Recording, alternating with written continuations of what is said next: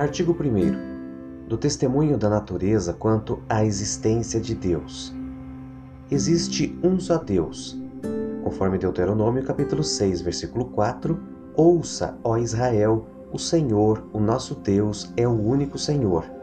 E 1 Coríntios capítulo 8, versículos 4 ao 6. Portanto, em relação ao alimento sacrificado aos ídolos, sabemos que o ídolo não significa nada no mundo e que só existe um Deus. Pois, mesmo que haja os chamados deuses, quer no céu, quer na terra, como de fato há muitos deuses, entre aspas, e muitos senhores, entre aspas, para nós, porém, há um único Deus, o Pai, de quem vêm todas as coisas e para quem vivemos, e um só Senhor, Jesus Cristo, por meio de quem vieram todas as coisas e por meio de quem vivemos.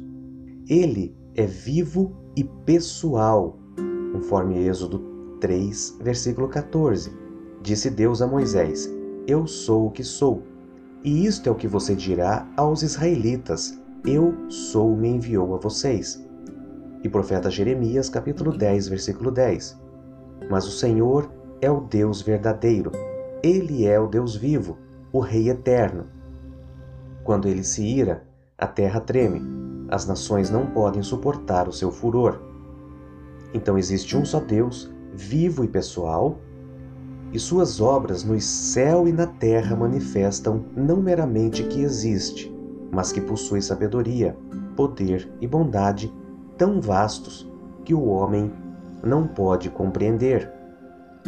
Salmos capítulo 8, versículo 1 Senhor, Senhor nosso, como é majestoso o teu nome em toda a terra, tu, cuja glória é cantada nos céus. E Romanos capítulo 1, versículo 19 e 20. Pois o que de Deus se pode conhecer é manifesto entre eles, porque Deus lhes manifestou. Pois desde a criação do mundo, os atributos invisíveis de Deus, seu eterno poder e sua natureza divina, têm sido vistos claramente sendo compreendidos por meio das coisas criadas, de forma que tais homens são indesculpáveis. Existe um só Deus, ele é vivo e pessoal. Suas obras no céu e na terra manifestam não meramente que existe, mas que possui sabedoria, poder e bondade tão vastos que os homens não podem compreender e, conforme sua soberana e livre vontade, governa todas as coisas. Conforme Salmos 135, versículo 6. O Senhor faz tudo o que lhe agrada, nos céus e na terra, nos mares e em todas as suas profundezas. Romanos, capítulo 9, versículo 15 e 16.